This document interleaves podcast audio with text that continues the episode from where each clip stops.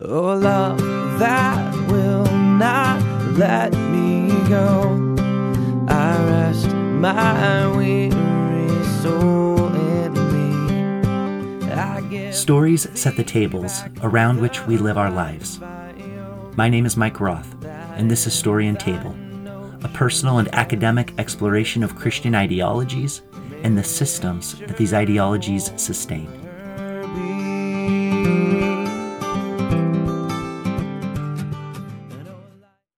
Welcome to Story and Table. This is Season 1, Episode 2 A Gospel Story. I'll begin by telling a gospel story that is, for many Christians, especially in the United States, the gospel. It goes like this Due to Adam and Eve's sin, which was eating from a tree called knowledge of good and evil, humans are inherently depraved, separated from God, and in need of salvation. Thankfully, Jesus, the Son of God, came to earth as a Savior, and by dying on a cross, his shed blood has the power to forgive sins. Anyone who places their trust in Jesus' shed blood for the forgiveness of their sins is saved. And to be saved means that a person will spend eternity in bliss in a place called heaven rather than eternity in torment in a place called hell. Now, this podcast exists to explore the tables that Christian stories set. So let's consider some of the implications that this particular gospel story has on the lives of people. Here are a few thoughts guilt and shame. According to this gospel story, humans are depraved. To be depraved is to be morally corrupt and intrinsically wicked. Of course, this human state can be altered by trust in Jesus' shed blood for the forgiveness of sins, but let's just sit with this part of the story for a moment. Imagine that you're a child growing up in a church in which this story is told again and again. Without trust in Jesus, you are sinful. Without trust in Jesus, your heart is wicked. Without trust in Jesus, your desires are ungodly. And subtly, over time, this story sinks deeper and deeper into your bones. You aren't good. In fact, at the deepest part of yourself, you are bad, evil, wicked. Do you see how this story sets a table of shame and guilt? I am sullied, racked with sin, and the deepest parts of myself are corrupt. And this leads me to another feature of the table that this gospel story sustains, which is distrust. If you live within this story for long enough, then it begins to have an impact on your thoughts about that small, quiet voice inside of yourself. Some people call it your knowing, right? Like, like that knowing that feels afraid or brave or hesitant or excited or the ways in which our knowing points us in a direction or tells us something about ourselves. Over time, this gospel story causes great suspicion about our knowing. And for some, that suspicion grows to be so grand that they begin to mistrust their very own selves. And taking this a step further, a feature of the table that this gospel story sustains is the allocation of knowing. For if we can't trust ourselves to be decent and kind, then we have to place our trust in people and systems outside of ourselves that hold all of the power in telling us what is good and right. I remember feeling this so deeply in my earlier years, which is strange because after trusting in Jesus, this gospel story told me that I was redeemed through and through. But, but the fall of Adam and Eve sat so deep inside of me I found that not even Jesus could save me from feeling pretty lousy about myself. Now, to be clear, the table that this gospel story sets isn't all bad. It absolutely rouses gratitude. Gratitude for the forgiveness of sins. Gratitude for the conversion from wickedness to righteousness. Gratitude for the promise of eternal bliss in a place called heaven. So much gratitude. But here's the thing lurking right beside the gratitude are other experiences, such as fear fear for family and friends and humanity who do not trust in Jesus. And this fear rouses worry. What am I to do? I must do something. And this can very easily lead to relational manipulation and emotional violence because, according to this gospel story, people must trust in Jesus or else. Several months ago, I was on vacation sitting out on a lovely deck looking out at a beautiful mountain range when I came to realize that the person on Zoom sitting out on the deck above me was talking with a group of friends about how to save their friends and family members. And while I understood, because of their particular gospel story, that they thought their strategic conversation was loving, talking about shaping a conversation to get to the point that they wanted to make, well, that's manipulation. And encouraging strength to tell their unsaved friends and family members that they were headed to eternal torment in a place called hell if they didn't trust in Jesus' shed blood? Well, that is violence. It's a table of manipulation and violence as a result of a gospel story still told by many Christians today. A common response that I've heard from many Christians who believe in and tell this story is Mike, this gospel may be difficult to hear, but it's biblical. In my mind, there are at least two problems with this way of thinking. First, the word gospel means good news. And the idea that humans are depraved and in need of Jesus' shed blood to satiate a divinity who then lets the few who believe into heaven while sending the majority of humans to hell forever, uh, that is not good news. And second, this story of the gospel isn't actually biblical in a straightforward kind of way. The path to this particular gospel story is a mishmash of numerous Bible stories and passages woven together, profoundly shaped by culture over the past few hundred years, and uniquely expressed in a Western Protestant evangelical history that has reduced good news down to a statement that is to be believed or else. And this brings me to another gospel story that is much more ancient and biblically straightforward, which I think has the potential of setting a table that is truly good for our lives and flourishing. But to understand this gospel story, we need to go on a brief literary and historical journey. So please stay with me. I, I believe it will be worth your time. Going back to the years around the life of Jesus, the first Roman Caesar, Julius, was said to have divine origins. Because of this, he was sometimes called the divine Julius. And so, when Julius's son Augustus came after Julius, it's of no surprise that he was considered to have some divinity in his blood. And this is why it also made sense to call Augustus the Son of God. So you see, Caesar was the Son of God.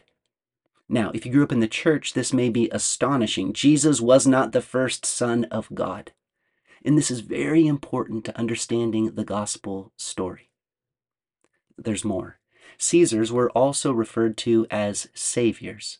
An ancient inscription about Caesar Augustus, the one who reigned around Jesus' time, reads Whereas the providence, God, which has guided our whole existence and which has shown such care and liberality, has brought our life to the peak of perfection in giving to us Augustus Caesar, whom it, God, filled with virtue for the welfare of mankind, and who, being sent to us and to our descendants as a Savior, has put an end to war and has set all things in order.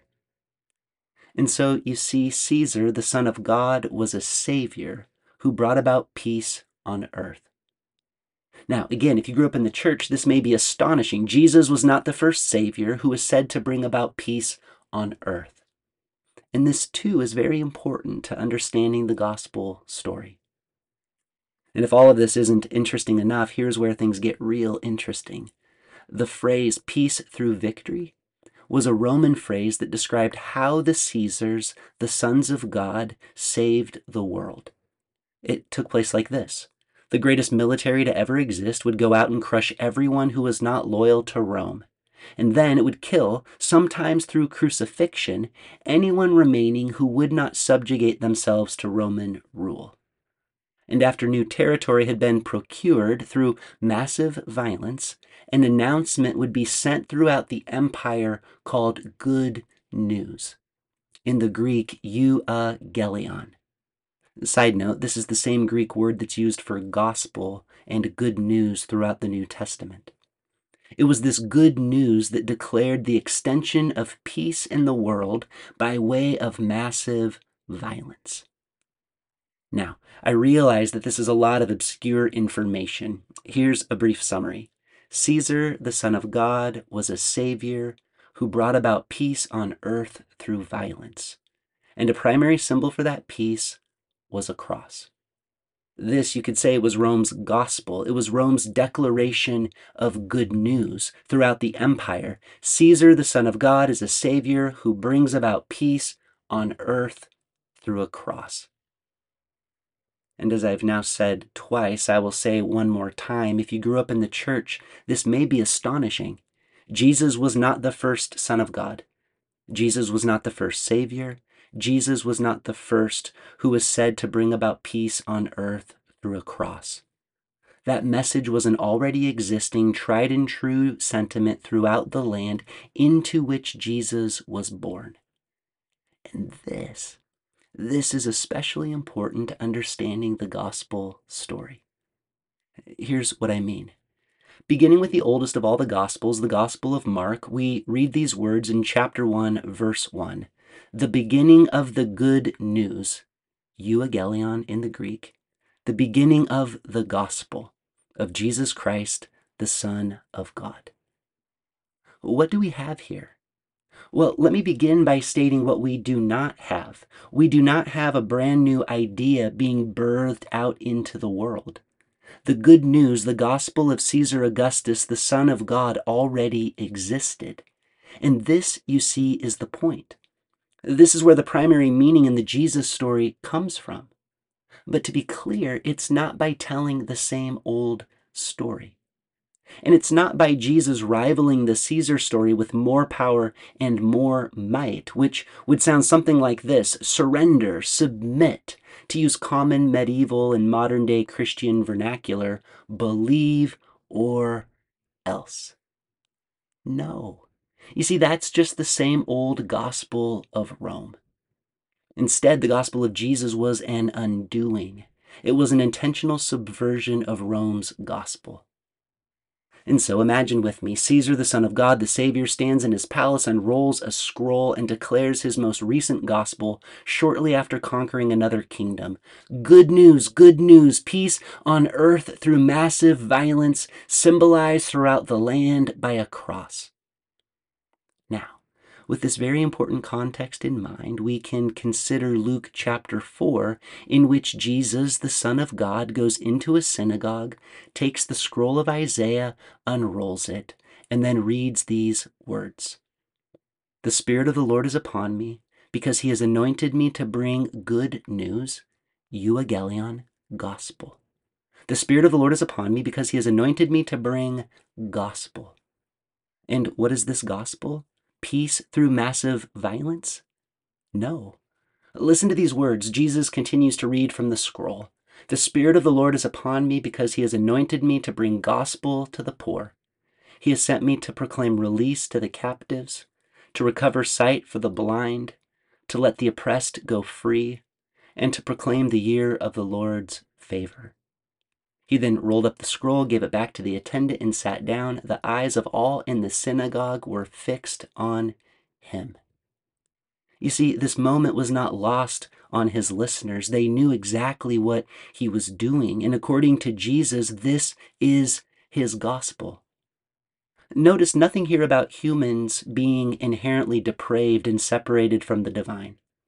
Notice nothing here about blood. Notice nothing here about heaven or hell nothing. In fact, if we were to pause here to think about messages of violence, messages of fear, messages of death, messages about not belonging, and messages about separation from divine goodness, then we would, with the context that we now have, say that such messaging is simply the age old gospel of Rome. Nothing new here. And if we continued to pause and consider messages about human depravity, or messages about the need for bloody sacrifices to appease a raging God, or messages of fear about eternity in a place called hell, then we would, with the context that we now have, say that such a gospel is nothing new. In fact, we might even be among the first to cry out, "Hey, hey, that that's Rome's gospel." Which Jesus clearly intended to subvert with his declaration of gospel in Luke chapter 4. Now, let's consider some of the implications that this particular gospel story has on the lives of people. Jesus said, The Spirit of the Lord is upon me because he has anointed me to bring gospel to the poor. And so, according to this gospel story, we should take a moment to ask who is poor? Like, who is poor in spirit, or in means, or in culture, or in society? You see, a feature of the table shaped by this story of gospel is an awareness of and an attention upon the poor. And then Jesus said, God has sent me to proclaim release to the captives. And so, according to this gospel story, we should take a moment to ask who is captive? Like, who is very literally incarcerated? And who is emotionally or relationally or politically or spiritually captive? You see, a feature of the table shaped by this story of gospel compels work toward their restoration and freedom. And then Jesus said, God has sent me to bring recovery of sight to the blind. And so, according to this gospel story, we should take a moment to ask who is blind? Like who, due to health norms, struggles to flourish in this world? You see, a feature of the table shaped by this story of gospel inspires the transformation of systems political systems, educational systems, occupational systems, healthcare systems that ensure care for every person. And then Jesus said, God has sent me to let the oppressed go free. And so, according to this gospel story, we should take a moment to ask who is oppressed? Who, because of their race, their gender, their sexuality, or their socioeconomic situation, is oppressed? You see, a feature of the table shaped by this story of gospel emboldens the alleviation of burdens. And finally, Jesus said, I'm here to proclaim the year of the Lord's favor. Now, the year of the Lord's favor refers to Jubilee as it's described in Leviticus chapter 25, but to put it simply, Jubilee declared to every person the favor of the Lord upon you. In other words, other gospels, other kings, and other kingdoms often say, The favor of the Lord upon you, if, fill in the blank. And if not, the message quickly becomes, or else. But according to this good gospel, and this intentionally subversive Son of God who saves, gospel is the unrestrained declaration of divine favor upon every person especially those whom empires minimize and marginalize. How's that for a gospel story? Personally, I found that this story sets loving, inclusive, and passionately good tables. And it helps us to evaluate all other gospel stories. Like any gospel that adds to burdens, amplifies fear, increases alienation, or magnifies ifs, ands, and buts in order to belong, that is not revolutionary gospel. It does not set loving tables. And it is, according to this gospel story, very literally anti Christ. For Jesus, the Son of God, is a Savior who declares subversive news that is good for every person. Of course, the subversiveness of this gospel hits its crescendo in Jesus rather than wielding power and might, is crushed by power and might thereby transforming a violent cross into a symbol of divine self giving and solidarity with every person who is crushed by empires comprised of nations, cultures, and religions. How good is that, right? Now, some, especially those who live within the first gospel story that I've talked about, will wonder well, what about Jesus' shed blood and the forgiveness of sins? That particular question gets at a story called Atonement, which I'll talk about in episode 6. And I'm guessing there are others, especially those who live within the first gospel story that I've talked about, who will wonder well, what about the spiritual side of the gospel? And when they ask this question, they're often referring to issues of depravity and getting souls into heaven. I'll talk about the idea of depravity in the story of the Bible, part 2, episode 4, and I'll talk about the idea of heaven in the story of an afterlife in episode 7. But I do want to briefly talk about this word spiritual. The word spiritual refers to the immateriality of human existence. A few aspects of spirituality beyond depravity and getting to heaven include awe and wonder, mercy and grace, gratitude and peace, despair and hope. It's important aspects of spirituality like this that the first gospel story often minimizes and I would say even harms. Fortunately, there's a more ancient and biblical gospel story for Christians to spend their time within. It's a gospel story that is truly good. For it's a gospel story that nurtures spiritual health and vitality, not just for the few who believe just the right things, but for every person on earth. No matter ideology, race, sexuality, gender, education, occupation, financial bracket, or citizenship. It's a gospel story into which Jesus invites again and again Come, follow after me. Stories set the tables around which we live our lives. May your life be filled with good stories that set loving tables around which you are freed and inspired to flourish.